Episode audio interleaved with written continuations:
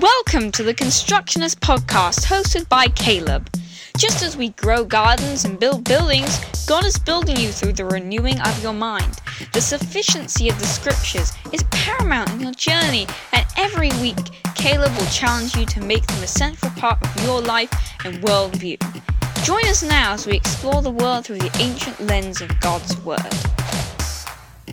Good morning, everybody. Good afternoon. Good evening. Welcome back to the Constructionist Podcast. And this is a podcast where we always want to be constructing something, we want to be building you up. The Greek word often is translated as to edify in the New Testament. So, this idea of edification, building up, it's where we get our word edifice from. Have you ever seen an edifice? You know, the tower of. Um, oh, I don't know. Uh, the pyramids in Egypt to me is like an edifice. It's something large. The Arc de Triomphe in Paris is an edifice of one shape or another. It's something that's been built and is very sturdy and strong. And so to edify is to build you up to be sturdy and strong. And so we want to be constructing all the time, making our mind strong, making our thinking firm making our understanding of God's scriptures real and solid. So, the analogy of weightlifting, though, is a good one. When you think about people who lift weights, they don't start out lifting 500 pounds. They start out lifting 30 pounds or 40 pounds, and then they add weight to it. And as you add weight, it is continuously straining your muscles until they are able to lift 100 pounds, 150 pounds, 200 pounds, 300 pounds up to like Olympic size lifting, which would be, I don't know, 800 pounds or something.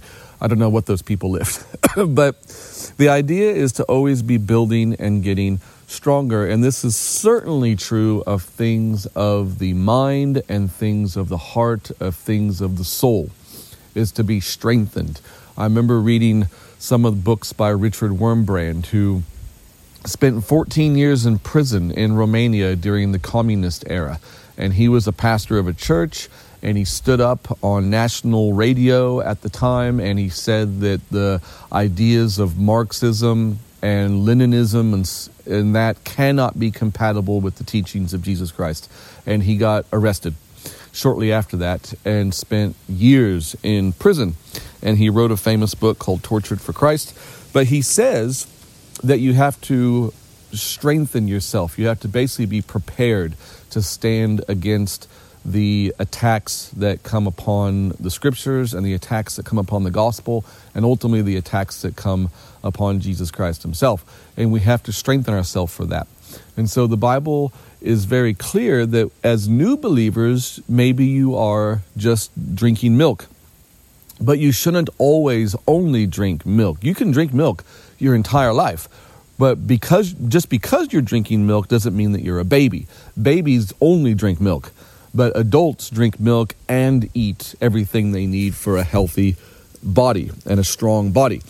And so that's what we're after as believers to be not uh, always be drinking the milk of the word. It's good to be always reviewing that and going back to basics, but to move onward and forward into something uh, stronger and deeper and fuller is what we're ultimately after. So let's look at, excuse me, let's look at this idea of being steadfast in 1 Corinthians 15. So I'll read the passage for you. 1 Corinthians 15, verse 40, sorry, verse 58. This is the last verse of 1 Corinthians 15, which is a chapter entirely about uh, almost entirely about resurrection. But it says, Therefore, my beloved brethren, be steadfast, unmovable, always abounding in the work of the Lord, for as much as you know that your labor is not in vain in the Lord. So let's talk about this idea of being vain, not in vain. So, this is why death is the great validator of life. If you are living your life and you die, which everybody does, I mean, the testimony of billions of people is, is that at some point they died. And so there are billions of people walking around alive on this planet right now, but there's also the testimony of billions of people that eventually at some point they will die. I think it's pretty safe to say everybody knows that. So Paul says here, My beloved brethren, be steadfast, unmovable, always abounding in the work of the Lord, for as much as you know that your labor is not in vain in the Lord. So, what would be considered living a life in vain? I would imagine it's living a life of complete and utter selfishness. That could be a life lived in vain because when you get to the end of it, as much as people try to say nice things about dead one, dead folk at funerals, I think everybody also knows that that that person who's in that casket, there's things about them that perhaps they didn't like, or there was things that they did that maybe you can go, eh, that's pretty bad that they did that thing. Um, to live a life in vain is to be at the funeral, and it's hard to conjure up something really nice to say about that person. and so that's a sad testimony on a person's life. Is that they get to the end of it and and people may be trying to say nice things, but everybody really knows deep down inside that ah, there's not much that you can say about that person in their life and what they did with it. So we don't want to be like that. We want to be what Paul says here be steadfast, unmovable, always abounding in the work of the Lord. Now, when you think about uh, the evolutionary model, so if you've not seen the Ken Ham debate with Bill Nye when the two of them walk through the Ark Encounter ex- exhibition, but Ken Ham asked Bill Nye, who's an atheist, he says, Well, what happens when you die? And Bill Nye says, Well, when you die, you're done. Okay? So that was Bill Nye, the atheist. That was his understanding of death. When you die, you are done. So to have that worldview means then that when I die, there's I, am my full value of life or my full um, ex, everything comes down to zero is what ends up happening. Now, philosophically, the ideas of evolutionary belief or even atheistic belief is that ultimately we all come from nothing. Now, recently I was told that that's not true. Uh, it was when I commented on Quora.com regarding something to do with atheism, and I said that the atheism or evolutionary science teaches that everything comes from nothing, and um, and so your value is nothing. And the guy says, no, that's not true. We come from the right combination of matter, and time, and and chance, and that kind of thing. And it's like, yeah, but where did the matter come from? It came from nothing.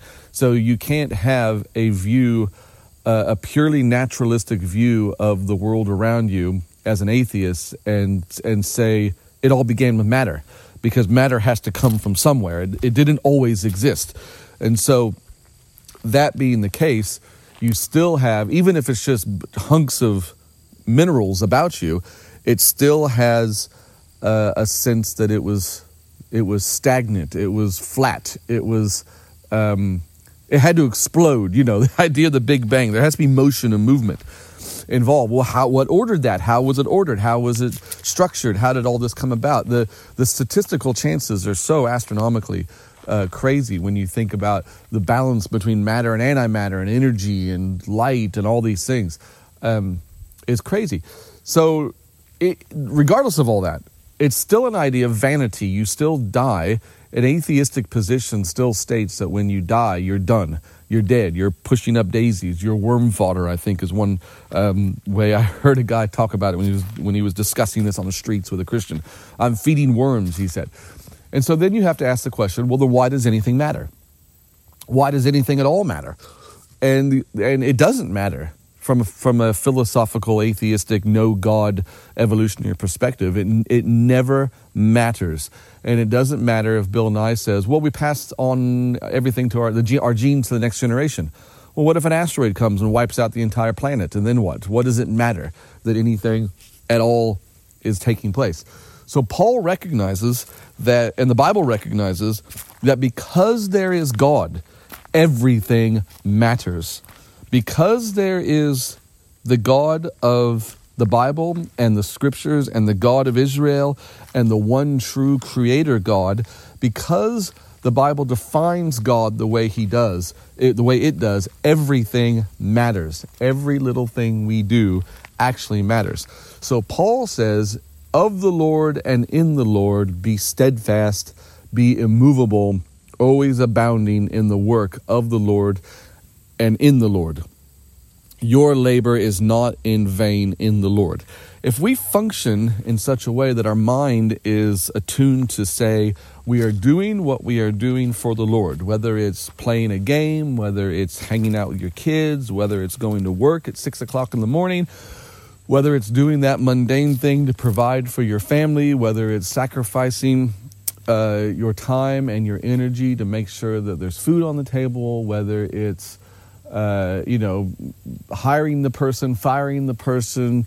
It doesn't matter what it is. Whatever it is that you do on a regular basis, our life as believers is wrapped up in this idea of Galatians 2:20 that I have been crucified with Christ. It is no longer I who live but Christ who lives in me. And the life I now live in the flesh I live by the faith of the son of God who loved me and gave himself for me. When our life is wrapped up in that then that is not that is knowing that our labor is not vain in the Lord because what we do we are doing for him is what it ultimately comes down to. Now, this should be able to now transform your understanding and your thinking.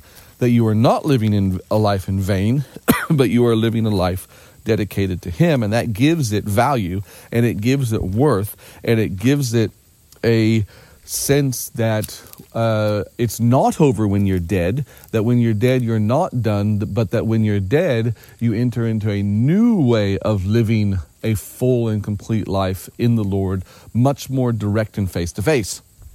So, going back to the book of Ecclesiastes, we have the Jewish idea of what is vain. So, Paul says that we have to be sure we're not living our life in vain. A resurrection will happen, he says in 1 Corinthians 15 it is true that everybody will resurrect. It doesn't matter if you're a believer or an unbeliever, if you're a Christian or an atheist, if you're a Buddhist or a Hindu or a Mormon or a monk or a whatever, all humans will resurrect in the end. So the Bible describes a first resurrection and a second resurrection. Our body may die, but our soul will go on to either the first resurrection or the second resurrection. And when you can read Revelation 20 21 and 22 and find out what those what happens in the in either of those two resurrections and decide on where you are if you're in the first or in the second resurrection. But going back to the idea of vanity or being in vain. So if you read the book of Ecclesiastes, it, it, it tells you in lots of different ways what a vain life looks like. It is a very depressing sort of life. It is a life that finds no meaning or rest or peace in anything. So the Hebrew word vain is hevel, hevel, and it means nothingness or it means a vapor or something like that. And it's very close to the name Abel. So you have Cain and Abel. So Abel is Havel, but in Hebrew or Habel, the V and the B are interchangeable depending on the dots uh, if you look at Hebrew. So, Abel, as we say, his name also can be translated as Hevel, uh, which or the, the, three consonants, the he, the ve, and the ul, the three consonantal roots of the Hebrew can also be used to spell the word Hevel, depending on the context that it's used in. And so Abel, he was a positive sort of nothing because he was empty before the Lord. So his offering was one of sacrifice of an animal to God. And it said that God looked upon his sacrifice in a positive way, whereas Cain looked upon Cain's sacrifice was looked on in a negative way. And the name Cain means to acquire. So Cain offered fruit from the ground, wheat or grain or something like that. And so he worked hard in order to grow that which he offered to God. whereas Abel or Havel brought of the firstborn of the flock. And so in that and then it had to die. So he gave up that which he gave to God It wasn't like he grew it and just got a portion of it and uh, he could just plant more crops next year to replace it. What he gave was of an animal sacrifice, which only came about because God's uh, natural processes and graciousness of allowing lambs to have give birth and things like that. There wasn't anything that Abel could really do to speed up the process or or uh, or get more animals next year. It was just the way it was God's way of producing things. And so, but Abel gave up something that had to die. Uh, Cain didn't do that. And so it, those two offerings become almost reflective of the attitude that the two brothers had in the giving. And so Cain, uh, whose name means to acquire, gave in order to get, whereas Abel gave in order to give. You could put it that way. So he expected, uh, it was sort of a, a nothingness so, what I'm trying to explain are the two sides of the idea of vain or nothing or hevel, to use the Hebrew idea. So, Paul is saying, be steadfast, be immovable, always abounding in the work of the Lord, because when you are steadfast and immovable in Christ, then your life will not be in vain in the sense that nothing will ever come of it because you know you're doing your work in the Lord. But there is a positive sense of being vain or, or vanity in the name of Abel, because in the name of Abel, Abel, uh, you are emptying yourself. You are making yourself uh, almost nothing in God's hands. And when you empty yourself, then God is able to fill you and to give you a strength that comes from Him and not from yourself. You see how that works? And so I'm trying to explain a kind of mindset that we should have. We should have a mindset of dependence upon the Lord, which means that we are not depending upon ourselves. So we are functioning in a kind of vain, nothing state, to use it in a positive sense, not functioning in a state of, I've got it all together and won't God be happy with what I have to offer, or even uh, I don't need God at all. I can do everything in my own accord. Won't that be fantastic when I come to the end and I've acquired billions of dollars or whatever? Uh, you know, he who has the most toys wins in the end, that kind of philosophy. So that's not what we're advocating at all. We're advocating uh, the a mindset that Abel had, which was one of, you know, I really don't have anything I can give to God that will make him richer or better. I'm not, I, there's nothing I can do to better God. It's like um, C.S. Lewis in his book where he talked about being sixpence none the richer. If you give, he was British, so he, he operated in pence and pounds. So if you give sixpence to your child to go off and buy you a birthday present, and the child buys a birthday present for sixpence, and then comes and gives it that present to you, you are sixpence none the richer, C.S. Lewis says. But that's not entirely true because you are richer in that the child, out of love, gave you a gift that he was hoping you would find enjoyable. so the value of the gift uh, hasn't increased in and of itself. It hasn't made you any richer in and of yourself, but the fact that the child did that for you made you richer because the child loves you and wants to give you a gift. So that's how God operates. Everything that we have is of the Lord, our life, our breath. It doesn't matter what we believe if we're if we're anything under the sun. God is giving us everything our life, our personality, our place in this world, all these things are put there by Him. He's allowed it to function that way. But when we turn around and offer it all back to Him, it doesn't necessarily make Him any better because we have nothing we can offer back to Him. It came from Him in the first place. But He smiles upon it and He says, I love the fact that you came and offered me something, even though I know and you know you have nothing. You see how that works? And so it's like this double sided idea of vanity or nothingness. If we function in our own strength and do everything in our own way of doing things, then we're operating in vain. But if we do things for the Lord or to the Lord or in the Lord, we are, oper- we are not operating in vain of an emptiness. We're oper- operating uh, toward Him. And so the nothingness that we are bringing, God is able to fill and make full to His glory. And that's what we're after. We're after Him being glorified. So that's how it works. So let me read the verse again and encourage you in this step forward. Therefore, my beloved brethren, be steadfast, unmovable, always abounding in the work of the Lord, for as much as you know that your labor is not in vain in the Lord. God bless you and seek to have a renewed mind in Christ through the pages of Scripture, and you will be blessed. Thank you for taking the time to listen to our podcast. If you were challenged and encouraged by what you heard today, please feel free to share it with any friends or family you like. You're welcome to email us at calebtheelectrician at gmail.com. That's calebtheelectrician at gmail.com. And remember to leave a comment at iTunes, Spotify, or anywhere that you listen to podcasts.